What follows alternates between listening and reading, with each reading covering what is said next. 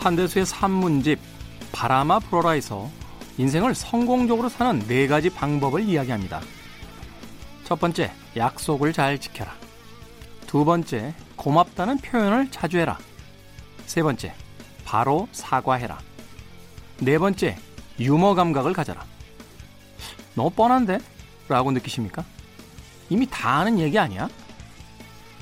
그렇다면 이 다 아는 것들을 얼마나 자주 잘 하고 계십니까? 2020년이 반이나 남은 주말에 나의 삶이 성공과 그 길에 대해 다시 한번 생각해보게 됩니다. 김태훈의 시대음감 시작합니다.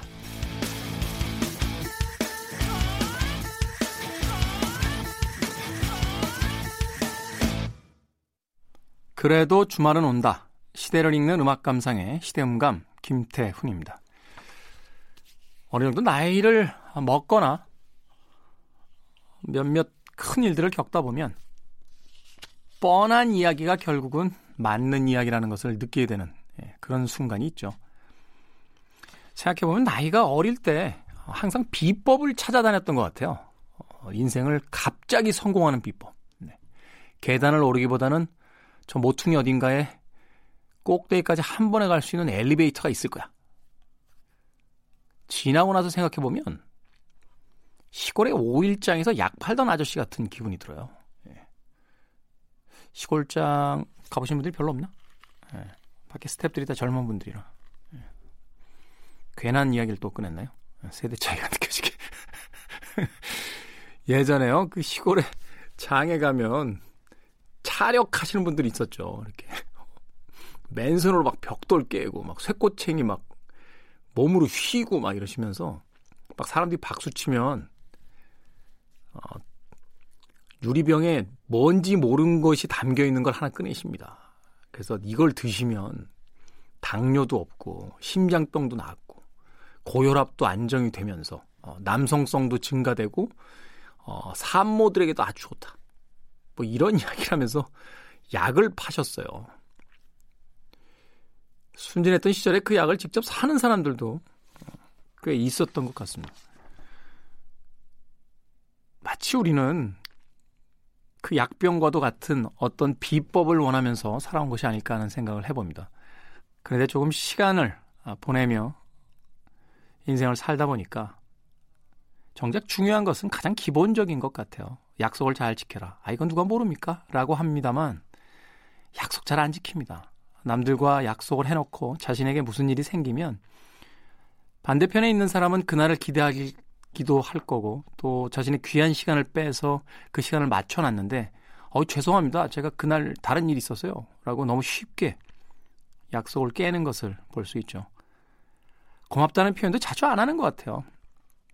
정말로 뭐 물질적으로 큰 도움을 주지 않는 이상은. 그런데 성공한 많은 사람들을 보면요. 음식점에서 음식을 가져다 두는 그 서빙하시는 분들에게도 늘 고맙다는 이야기를 하세요. 감사합니다. 고맙습니다. 라고.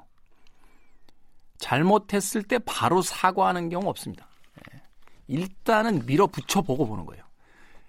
밀어붙여보고 도저히 안 되겠다 싶으면 사과하죠. 유머 감각을 가져라.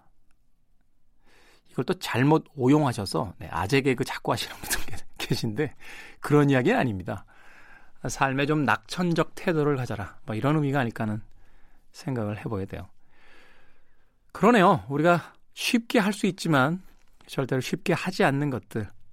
그 안에 삶의 성공, 곧 행복이 있는 게 아닐까 생각해 봅니다. 어떤 화가의 이야기가 떠오르네요. 인생에서 가장 중요한 것은 날씨다. 행복은 열심히 노력하는 것보다는 우리 주변에 있는 것을 감사하고 느낄 수 있을 때 비로소 찾아온다. 공자님 말씀 같지 않습니까? 시사 프로그램 DJ가 이런... 김태훈의 시대음감, 시대 이슈들 새로운 시선과 음악으로 풀어봅니다. 토요일과 일요일 오후 2시 5분, 밤 10시 5분 하루 2번 방송되고요. 팟캐스트로는 언제 어디서든 함께 하실 수 있습니다. 코로나로 정신없이 흘러가버린 2020년의 절반 동안 음악이 없었으면 얼마나 우울했을까 하는 생각해봤습니다. 아바의 곡 듣습니다. Thank you for the music.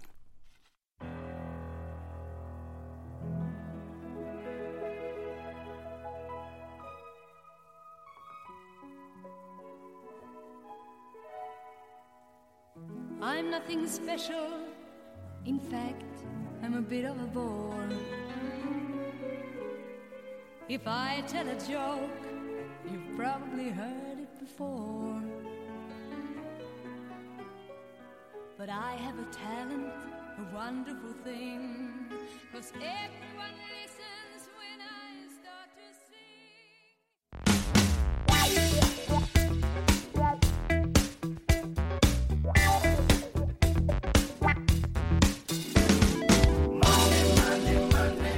미국의 유명한 만화가이자 언론인인 킨 허버드는 이렇게 말했습니다. 돈을 2배로 불리는 가장 안전한 방법은 돈을 반으로 접어 주머니에 넣는 것이다. 천재인데요. 하지만 한국의 개그맨 김구라 씨는 이런 말을 했죠. 내가 번 돈, 내가 안 쓰면 꼭 누가 쓴다.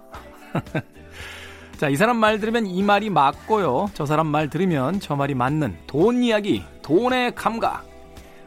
우리는 이 험난하고 정보의 과잉 시대에 오직 이 형 이야기만 듣습니다. 우리 형, 경제 유튜브 크리에이터, 슈카월드의 슈퍼스타. 슈카 전석재 씨 나오셨습니다. 안녕하세요. 안녕하세요. 전석재 씨는 킨 허버드와 김구라 씨가 링에서 붙으면 누구에게 배팅하시겠습니까? 왠지 이름이 멋진 허버드 형이. 그러니까 접어서 주머니에 넣으면 2배다. 그래서 우리가 반지갑을 쓰는 것 같아요. 돈을 2배로 느끼잖아요. 장지갑보다는. 자, 김태훈의 시대음감, 우리 시대의 경제 이야기. 오늘은 어떤 뉴스부터 저희에게 들려주시겠습니까? 예, 오늘은 우리 젊은이들이 느끼는 이제 높아지는 청약의 벽 이야기를 드릴 텐데요. 네. 아파트 청약 이야기죠. 저희가 젊은 시절만 해도 이제 직장에 들어가면 제일 먼저 하는 게 청약 저축부터 시작하는 거였어요. 네. 청약 예금. 그래서 이제 내 집 마련을 이 통장이 있어야지만 한다라고 해서 취직을 하면 은행에 가서 이제 카드 만들 때 청약 예금 있으세요? 없는데요. 그거 드세요. 해서 그걸 같이 했던 기억이 있거든요. 예, 맞습니다. 네. 요즘은 젊은 분들이 청약통장은 당연히 챙기고요. 네. 경제나 어떤 자신의 나중에 미래에 살 집에 관심이 정말 높아졌기 때문에 이미 웬만한 팁들은 뭐 다들 하시는 것 같습니다. 제가 이 예시를 하나 드릴 텐데요.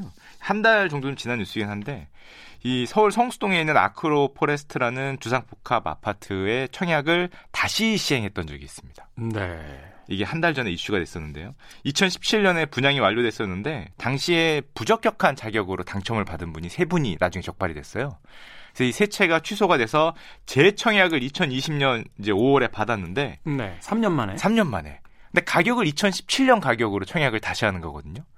그래야 공평하겠죠? 네, 그래서 3년 전 가격으로 이제 새로 청약을 받는데 문제는 그 당시에 분양을 이제 17억 한 4천만 원에서 18억 사이에 했는데 현재 가격을 보니까 30억을 호가한다. 뭐 이런 게 화제가 됐습니다. 이거 끝났습니까? 지금? 끝났죠. 끝났으니까 제가 말씀드리는 건데요. 2배네요? 2배까지는 아니고 한 3년에 걸쳐서 한 60%, 70% 정도가 가격이 상승한 건데. 그러니까 뽑히면 그냥 10몇 억을 챙기면서 시작하는 거잖아요. 이제 뭐 그러다 보니까 뭐 로또 청약이다 이런 말이 들으면서 몇 명이 몰렸냐면 세 채 청약을 하는데 26만 명이 몰렸었어요.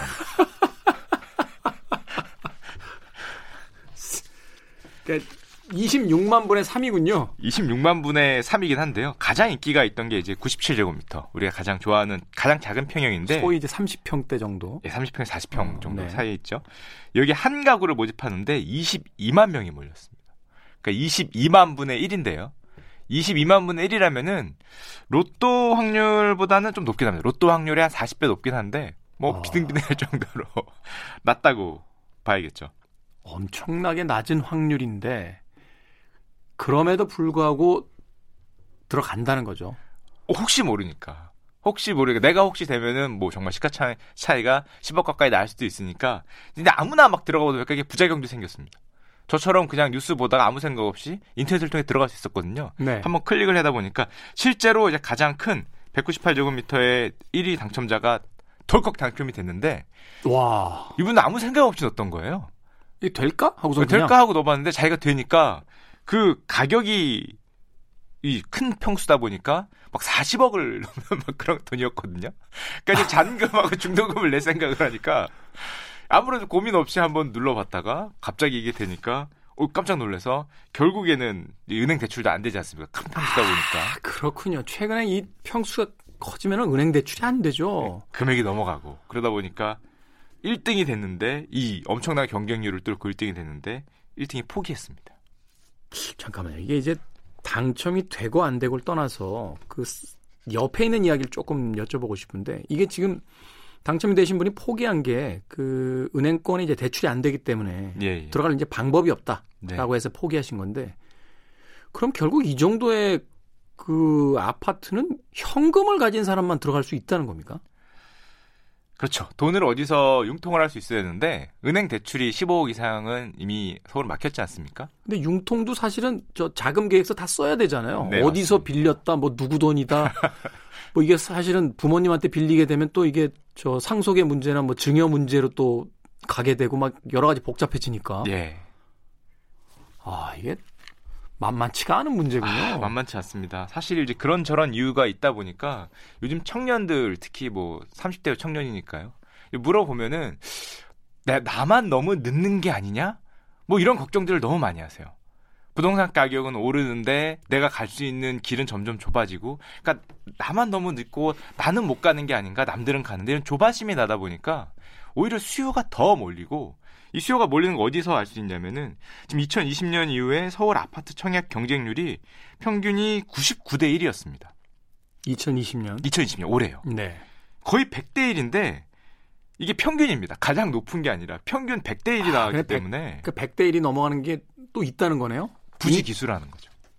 조금만 인기 있으면은 100대 1이 그렇겠네. 훌쩍 넘어갔기 때문에 뭐 2000년 뭐 통계가 집계된 이후로 거의 최고치로 정말 엄청난 경쟁률이라고 할 수 있는데 뭐 청년들의 마음이 그만큼 더 안달이 나 있는 거죠. 조금 조급하고 청년들뿐만이 아니라 그 30, 40대의 직장 생활을 하시는 분들도 예. 사실은 이제 어느 정도 아이들이 크고 나이가 먹고 이러면 주택융자라든지 전세대금 대출을 좀 받아서 예. 집을 좀 크게 옮기거나 혹은 이제 자기 집을 좀 무리를 해서라도 마련을 하려고 하는 그런 분들이 좀 있었는데 이게 이제 완전히 다 막힌 거죠.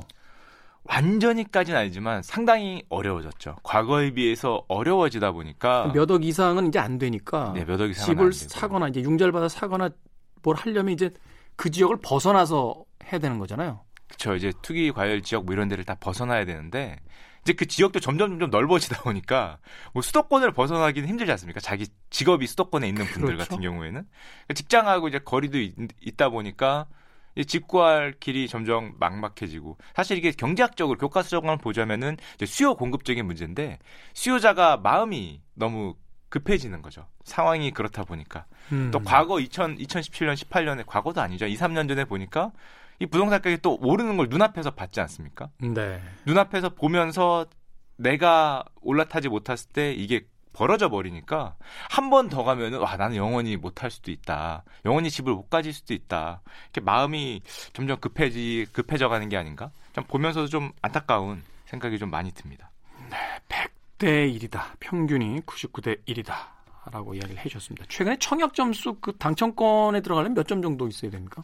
아 청약 점수도 정말 엄청나게 올랐는데요. 일단 기본적으로 서울에서 조금 위치가 좋은 곳에 들어가려면 60점대 초중반을 얘기하고 있습니다. 60점대 초중반? 네, 63점, 64점. 올해 분양시장에 나온 것 중에 또 84제곱미터 가장 인기가 많은 크기 아파트의 최저 청약점이 64점 가까이 나오는 적도 있거든요. 점수로 잘 모르시는 분들도 계실 테니까 어떤 기준일 때 이제 이 정도 점수가 나옵니까? 64점이라고 하면은 일단 무조건 부양 가족이 있어야 됩니다. 그것도 한 최소 3인 정도? 그러니까 결혼을 해서 아이가 한두 명 정도? 한 명으로도 힘들고요. 네. 부모님을 모시고 살던지 아니면 아이가 두 명 이상은 최소한 있고 그러니까 부양가족이 한 두 명에서 세 명은. 그러네요. 아내가 있고 아이가 두 명 정도 예, 있거나 예. 아니면 뭐 부모님이 있거나. 그러니까 거의 4인 가족인데 돈 버는 사람이 내가 있어서 3명 정도로 부양을 하고 있어야 되고요.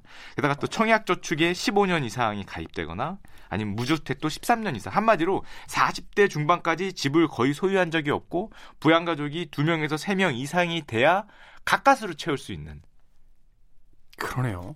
정말 어려운 조건이라고 보시면 될 것 같습니다. 이제 네.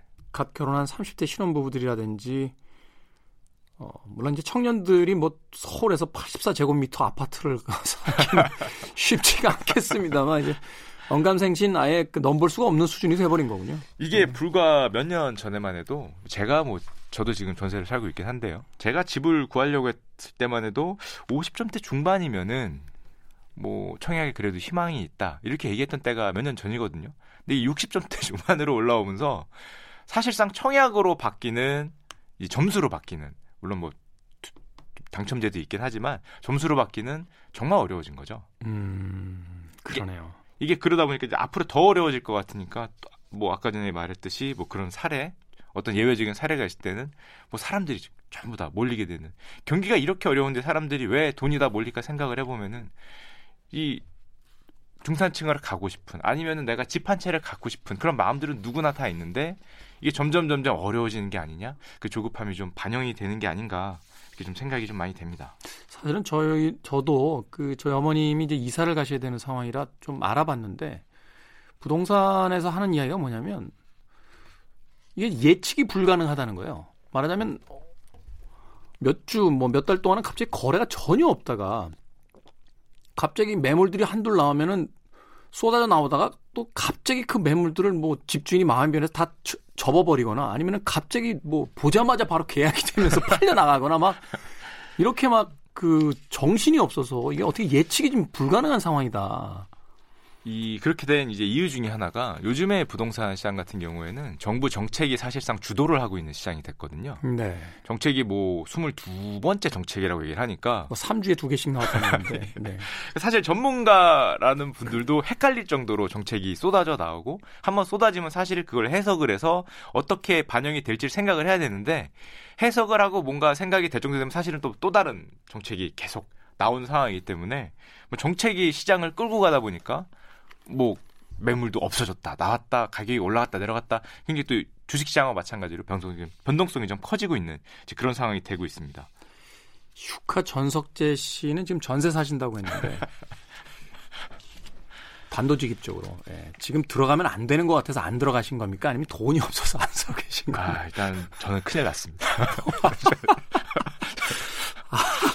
이거 일단 저는 은행 대출이 안 나오는 순간에 일단 눈앞이 깜깜해지고 있고요. 요즘에 또 전셋값이 오른다 그래서 다시 한번 긴장을 하고 있습니다. 그러니까 이게 지금 왜냐하면 이제 우리가 오랫동안 이제 부동산 시장에 대한 어떤 일정한 그 패턴이 있어서 거기다가 좀 이렇게 좀 여러 가지 좀 계획들을 맞춰놨는데 사실 이제 그게 지금 다 무너지고 있는 거잖아요. 그러면서 이제 새로운 어떤 질서가 아직 확립은 안 됐고. 예. 그러다 보니까 이제 미래가 좀 예측 불가능이 되면서 좀 불안해지는 그런 상황이 아닌가 하는 또 생각이 드는군요. 지금 한치 앞이 잘 안 보이는 상황이거든요. 이게 뭐 긴 계획을 가지고 이렇게 우리가 로드맵이 있어서 거기에 따라서 어떤 계획을 가지고 있는 상황이 아니라 정책이 계속 새로운 정책이 나오다 보니까 이 없는 분들 입장에서는 혹시라도 소외될까봐 이런 마음이 정말 크지 않나 생각이 되고 제가 뭐 부동산 전문가는 아니니까요. 그냥 뭐 교과서에서 배운 대로 생각을 하자면은 이게 수요와 공급의 문제니까 그냥 아예 이 좀 젊은 분들, 뭐 신혼부부라든지 저는 뭐 이미 좀 젊진 않지만 이런 분들을 위해서 아예 뭐 공급 쪽을 좀 수요가 워낙 많으니까 공급 쪽을 늘려준다든지 아니면 수요를 독점하는 행동을 좀 낮춰준다든지 아니면은 이런 지금 집이 없거나 뭐 집을 이사하고 싶은 분들을 위해서 어떤 방향, 로드맵, 너희들이 어떻게 하면은 그냥 무난히 이런 길을 갈 수 있다 이런 거를 보여줄 수 있다면은 이렇게 마음이 조급하게 달려들 것 같지는 않은데 네. 이제 그런 게 안 보이다 보니까 정부가 물론 열심히 노력하면서 정책들을 많이 내놓긴 하는데 이 뜬금포로 나오는 경우가 많다 보니까 예측 불가능성이 이들을 더 조급하게 만드는 게 아닌가 이렇게 생각이 됩니다. 네. 어찌됐건 정부는 뭐 부동산 과열은 반드시 막아내겠다 뭐 이런 이야기를 계속해서 말하면서 그 정책들을 내놓고 있는데 어떻습니까? 이 과열이 좀 진정이 좀 될까요? 근데 또 시장에서 나오는 이야기를 들어보면 그 뭐 양도세도 올라가고 보유세도 올라가고 뭐 여러 가지 그 관리도 강하게 들어오고 자금 계획서도 내라 그러고 허가제로 바뀌고 뭐 여러 가지 어떤 정책들이 쏟아지다 보니까 뭐 팔고 탈출할 수도 없고 가지고 있을 수도 없고 지금 말하면 진퇴양난이다. 탈출구를 좀 열어줘야 되는 게 아니라 뭐 이런 이야기도 있거든요. 지금 모두가 진퇴양난이죠. 갖고 있는 분들은 탈출구가 어렵다 그러고 아직 안 갖고 있는 분들은 진입이 어렵다 그러고. 그러니까 대출도 막혀서 살 수도 없고 가지고 계신 분들은 탈출도 힘들고 그래서 지금 시장에서는 실질적으로 거래는 지금 절벽 상태로 네. 가고 있다라고 지금 이야기를 하는 건데 지금 우리가 사실은 2010년대 이후에 양적완화 시대를 살지 않았습니까? 그 다음에 자산 가격의 드라마틱한 상승을 눈으로 봤습니다. 이거에 대한 학습 효과가 있는 거죠. 특히 2017년, 18년에는 이제 부동산이 많이 올랐고요. 네. 뭐 2010년대 이후에 주식시장도 사실은 글로벌하게 많이 올랐습니다. 아무래도 돈을 찍어내니까요. 근데 2020년대 코로나가 딱 터지니까 전 세계가 또 경쟁적으로 돈을 찍고 있거든요. 그렇죠. 경기는 안 좋은데 혹시라도 과거에 왔던 자산 가격의 상승이 한 번 더 오지 않을까라는 걱정과 기대가 있는 상황에서 지금 눈앞에 있는 길이 안 보이니까 제조업이나 다른 분야들은 지금 다 그 산업이 그 떨어져 있으니까 투자를 할 수가 없고 또 그쪽은 또 투자가 또 안 가고 그러니까 주식이냐 부동산이냐 근데 또 부동산을 막히니까 또 요즘에는 주식으로 동학개미 네. 운동이 펼쳐지는 거죠. 아무래도 부동산으로 만약에 그 길이 좀 쉬웠다면 이게 물론 투기니까 그렇게 좋지는 않은 거죠. 어떤 길이 열려져 있어서 쉬웠다면은 주식시장에 관심 조금 덜 갈 수도 있는데 이게 어려워지니까 풍선처럼 주식시장에 관심이 또 크게 상승을 하고 있고요. 네, 어렵습니다.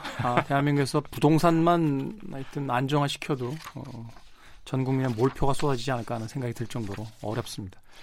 자, 음악 한 곡 듣고 다시 슈카 전석재 씨와 이야기 나누겠습니다.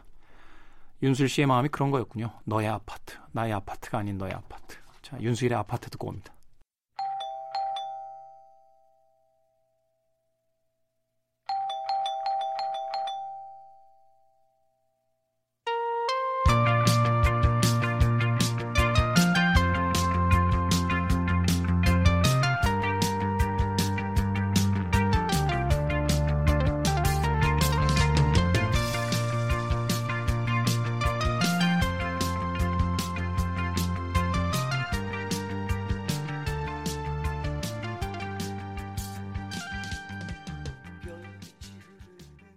윤수일 씨의 이 노랫말이 전혀 다르게 들리죠.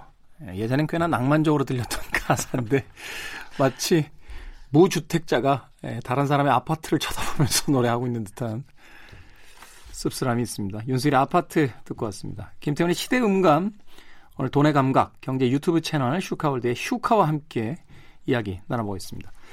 자, 다른 이야기로 가보겠습니다. 이번 이야기는 또 어떤 이야기입니까? 예, 이번에는 우선주라는 이야기를 드릴 텐데요. 우선주요? 예. 예, 한국거래소가 우선주 급등 현상에 대해서 대응 방안을 검토하고 있다. 우선주가 너무 과열이다. 이런 기사가 최근에 많이 나오고 있습니다. 우선주가 너무 과열이다.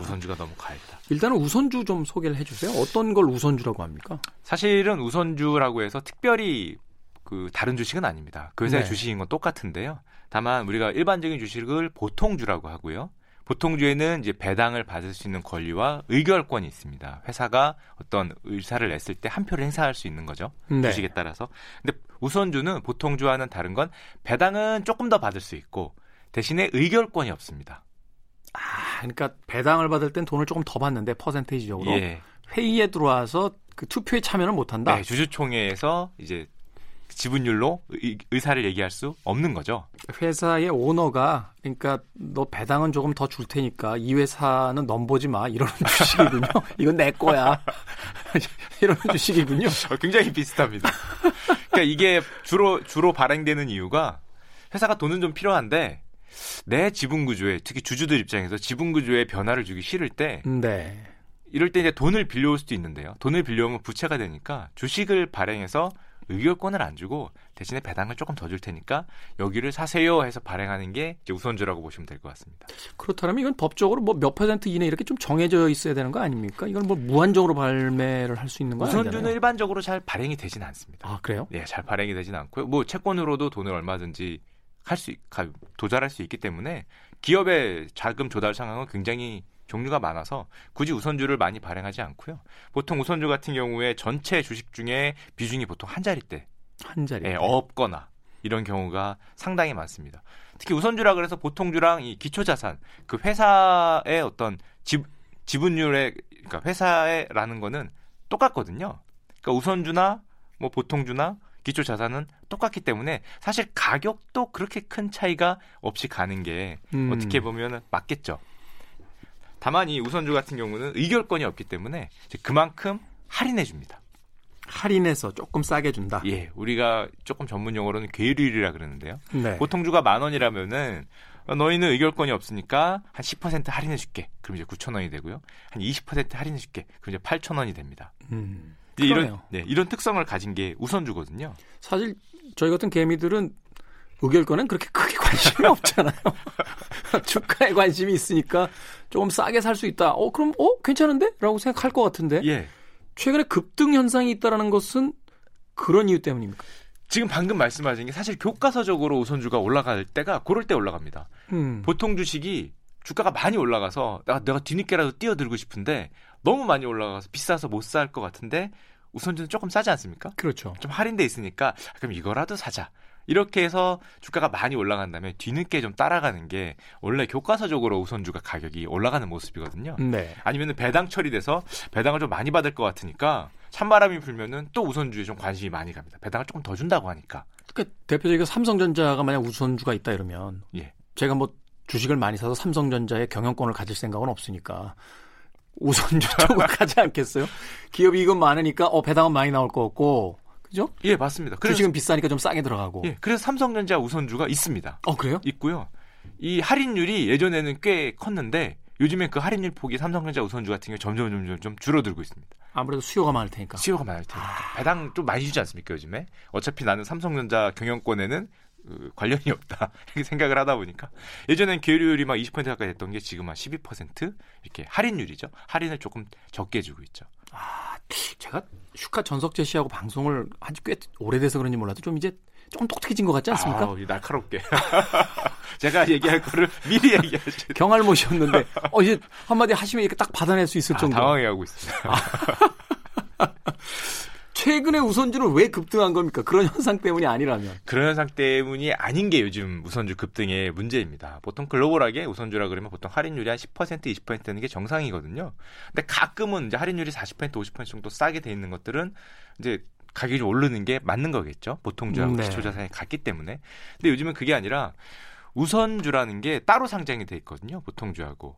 상장이 따로 돼 있어요? 따로 돼 있습니다. 최근에 이제 문제가 됐던 게 이제 삼성중공업 우선주가 문제가 됐는데 이게 문제가 된 이유가 삼성중공업 같은 경우에는 뭐 시가총액이 3조 4조 되는 거대 기업인데 이 우선주 같은 경우는 이 급등하기 전에는 시가총액이 300억, 400억밖에 안 됐어요. 1%가 안 되는 거죠. 300억, 400억밖에 안 됐다고요? 예, 발행되는 우선주가 그거밖에 안 된 겁니다. 네.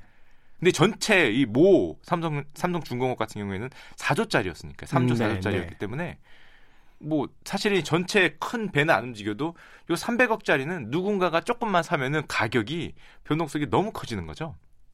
그렇겠네요. 너무 커지는 거죠. 근데 얼마 전에 어떤 뉴스가 있었냐면은 뭐 우리나라가 카타르에서 배를 수주를 많이 했다. 네. 뭐 20조어치를 수주했다. LNG선 이러면서 이제 중공업 주가들이 배 만드는 회사들이 오르락 내리락 한 적이 있었는데. 이 큰 보통주를 움직인 게 아니라 이 조그만 우선주는 누군가가 조금만 사도 가격이 막 올라가는 거죠. 그러니까 투기적인 세력이 접근하기 너무 쉬운 겁니다.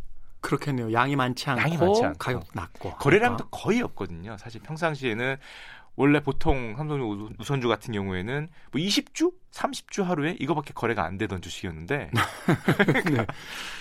이제 누군가가 이 가격을 올리기 시작하면 이게 얼마까지 올라갔냐면은 이제 96만 원을 찍었었거든요. 지금은 또 이제 다 빠져 40만 원대로 내려왔지만 삼성중공업 보통주의 주가가 6,000원, 7,000원입니다. 6,000원에서 90만 원이 됐다고요? 6,000원, 7,000원이 보통주인데 이 우선주라고 불리는 주식이 90만 원 이상으로 올라간 거죠. 그러니까 사실은 말이 안 되는 겁니다. 금융감독은 조사 안 들어옵니까 이거? 와, 이거는 이게 보통주가 원래도 이 보통주는 삼성주 우선주 같은 경우는 좀 비싸긴 했는데 4만 원, 5만 원 하던 게 96만 원에 갔으니까 거의 20배가 오른 거지 않습니까? 2주 정도 지났을 거예요. 한 달도 안 된 사이에 막 그렇게 올라갔다가 또 지금은 반토막이 나서 40만 원대로 빠지고. 아니, 반토막이 났어도 원래 가지고 있었던 분들한테는 10배가 지금 오른 거죠. 10배가 났죠. 몇몇 분들은 바로 팔고 은퇴하셨겠는데요? 네? 근데 사실은 이런 주식은 결말은 뭐 뻔하죠. 보통주하고 우선주가 그 기초자산은 똑같이 삼성중공업이기 때문에 결국 맞춰질 거 아니에요. 결국에 어느 정도 비슷하게 가는 게 사실이겠죠. 근데 지금은 그게 중요한 게 아니라 이게 어떻게 보면 투기가 된 거죠. 돈 넣고 돈 넘버기라고 표현하면 좀 저렴하긴 한데 가격의 변동성을 보고 들어가는 분들이 생기다 보니까 이제 뭐 한국 거래소 같은 경우에는 이거 좀 문제가 있다. 이제 급등 뭐 시그널을 주고 정지도 시키고요. 하루 정도 정지도 시키고 지금 새로운 대책을 내야겠다. 뭐 이런 상황으로 들어가고 있는 겁니다. 이거 과열됐고 실제 어떤 정상적인 거래가 아니다라고 해서 이제 감시 종목으로 들어가고 이거 분명히 뭐 작전 같은 거 하는 사람들이 있는 거 아니냐 이렇게 이제 주목해서 보고 있다는 거죠. 예. 사실 뭐 기초자산 같은데 6천 원짜리가 96만 원에 가는 건 누가 보더라도 말이 안 되는 상황인데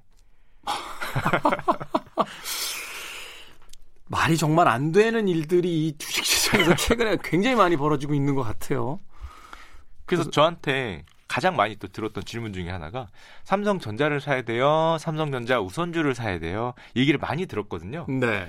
사실 그렇게 우선주를 볼 때는 아까 할인율을 좀 많이 봅니다.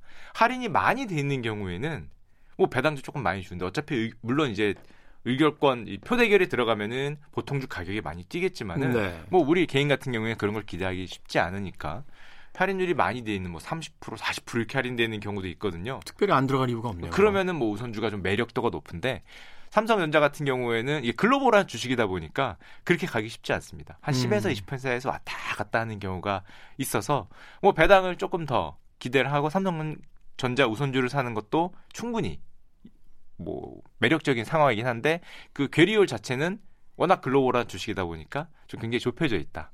할인율 자체는 이렇게 보시면 될 것 같습니다. 모두가 다 쳐다보고 있는 주식이기 때문에 사실은 그 변동성이 크다거나 하기 쉽지 않아. 하기는 쉽지 않다. 예. 그러니 그런 것들을 좀 고려해라. 예. 삼성중공업 이후에 어떤 결과가 나올지가 더 궁금한데요. 삼성중공업 주가 우선주 주가 같은 경우에는 사실 누구나 다 결론은 알고 있죠. 결국은 이제 원상복귀 될 것이다. 결론은 원상복귀가 당연히 되지 않을까라는 결론은 다 알고 있는데 이 자금이 그렇게 투기적으로 몰리다 보니까 이제 그게 문제인 거고요. 사실 이거는 좀 말이 되지 않는 상황인 거는 뭐 누구나 다 마찬가지 상황이고 그거 외에도 요즘에 사실 우리나라에서 이 우선주에 대한 관심이 좀 높아지고 있는 거는 사실입니다. 그 이유가 아까 전에 얘기했듯이 우리나라가 과거에는 배당을 잘 안 주는 걸로 유명했거든요. 그러니까요. 제가 뭐 주식 배당 받았다는 사람은 최근에 좀 보기 시작했지. 예, 꽤 오래 한 10년 전, 20년 전에는 배당 받았다는 분들은 본 적이 거의 없는 것 같아요. 사실은 주식이라는 게 기업의 성장성이 좋을 때는 사람들이 배당에 별로 관심을 안 갖습니다. 그냥 주가가 올라가니까. 우리 기업이 1년에 5%, 6%, 뭐 10%씩 성장을 하겠다. 그걸 위한 돈이 필요하다. 그러니까 배당을 하지 말고 우리 기업에서 투자를 해서 기업의 성장성을 높이겠다. 이러면 주주들이 배당을 별로 안 해도 불만이 별로 없어요. 성장을 많이 하니까. 예를 들면은 뭐 글로벌 성장주들, 뭐 대표적인 게 아마존이죠. 아마존 같은 경우는 배당을 안 하기로 유명하거든요. 근데 아무도 뭐라고 안 합니다. 워낙에 성장을 잘 하니까. 네. 우리나라에도 과거에 성장을 많이 하던 시절에는 배당을 별로 안 해도 주주들이 별로 불만이 없었는데 아마존 같은 경우는 그 기업의 어떤 경영 방식 자체가 이윤을 많이 안 남기잖아요. 그렇죠. 그 거의 이윤 제로라고 할 정도로 번 돈은 다 투자하겠다라고 하니까 이제 그 주주들이 이제 설득이 된 건데. 그렇죠. 네네. 근데 요즘에는 우리 기업들이 투자할 때도 적지 않습니까? 투자도 이미 많이 됐고, 네. 뭐 기업이 점점 보유한 돈도 늘어나고 있고. 성장성도 줄어들고 있고 그러다 보니까 주주들이 돈 쌓아두지 말고 우리들한테 배당을 해라 하는 배당 압력이 점점 높아지고 있고요. 그래서 실제로 배당률이 지금 아마 2%가 지금 평균적으로 거의 도달하고 넘어가고 있습니다. 2%. 근데 은행이잖아요. 예전에는 2010년도에는 은행 이자율은 뭐 한 4%, 5%, 뭐 3% 이렇게 됐는데 배당률은 막 1%도 안 되니까 배당에 대한 관심이 적었는데 이제 요즘에 은행 이자가 1%가 안 되지 않습니까? 그렇죠. 실질 그 이자가 1%가 안 되죠. 1%가 안 되고 0.몇% 이렇게 내려가니까 오히려 배당에 대한 기대가 높아지면서 아까 전에 말한 우선주들 같은 경우에 아까 할인율 우리가 괴리율이라고 표현한 할인율이 점점 작아지고 있는 거는 또 사실이죠. 과거에는 이 할인율이 굉장히 높은 경우도 많았거든요. 40%, 50% 정도 갈 때가 있었는데 이제는 매력도가 성장성이 떨어지고 배당률이 올라가면서 매력도가 올라가는 그런 현상이 벌어지고 있습니다. 그렇군요. 그러니까 우리 시대가 이제 변화하는 것에 대한 결과로서 앞서 이야기하신 것처럼 이제 보통주와 우선주가 과거에는 그렇게 큰 차이가 없이 이제 같이 진행이 됐는데 이제는 우선주가 좀 더 매력적인 어떤 투자의 포인트로서 이제 변화하고 있다.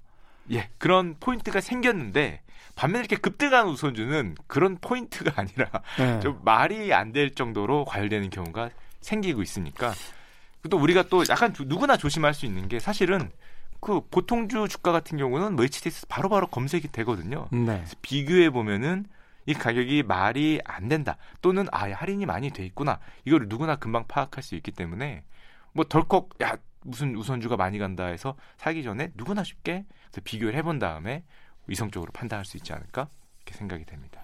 저희 시간을 통해서 슈카 전석재 씨에게 배운 거는 딱 하나예요. 그러니까 상식적이지 않게 뭐가 올라갔다라고 하면 그걸 본 저희는 이미 늦은 거예요.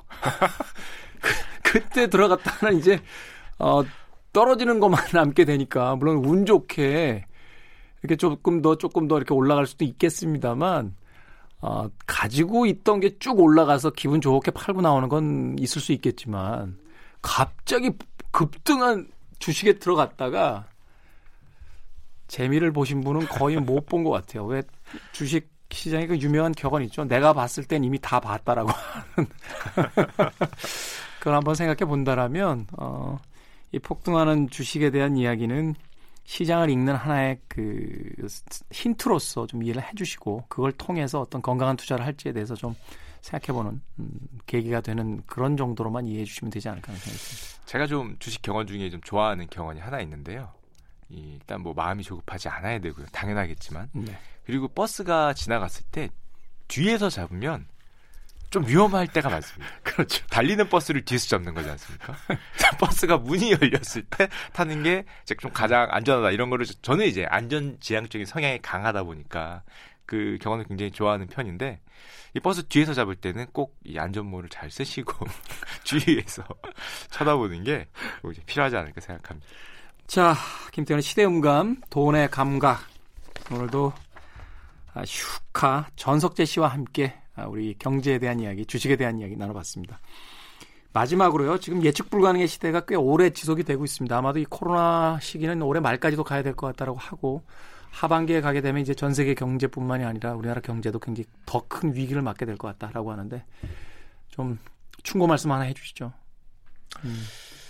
지금 제가 주식 시장을 봐도 그렇고 부동산 시장을 봐도 그렇고 뭐 사회가 시절이다 보니까 어쩔 수 없긴 한데 마음이 좀 다들 급하신 면이 있는 것 같습니다. 네. 뭐 저부터 일단 급하고요. 혹시라도 네. 2010년대에 보여줬던 어떤 자산 가격의 상승이 다시 올까봐 마음이 너무 급하 있는 상황이고 물론 자산의 가격이 우리가 길게 봐서 오르는 건 맞기 때문에 우리가 투자를 해야 되는 거는 굉장히 맞죠. 근데 조금 이렇게 너무 과열돼 있는 상황을 거를 쳐다보지 마시고 버스를 뒤에서 잡으면 좀 위험하니까 조금 긴 계획으로 마음을 좀 가라앉히시고 들어가도 충분히 늦지 않지 않을까? 이렇게 생각을 합니다. 네, 이럴 때일수록 좀 차분함이 필요한 것이 아닌가 하는 생각이 들었습니다. 자, 슈카 전석재 씨와는 여기서 인사 나누겠습니다. 고맙습니다. 감사합니다. 네, 저도 끝곡 전해드리면서 인사드리겠습니다. 한때 한 대통령이 외쳤던 대선 슬로건이 있었습니다. 위대한 보통 사람들의 시대를 열겠다라고 이야기했는데 그 슬로건이 아직까지는 무색한 것 같습니다. 보통 사람들이 행복해지는 그런 시대를 꿈꿔봅니다. 존 레전드의 Ordinary People 들으면서 저도 작별 인사드리겠습니다. 지금까지 시대음감의 김태훈이었습니다. 고맙습니다.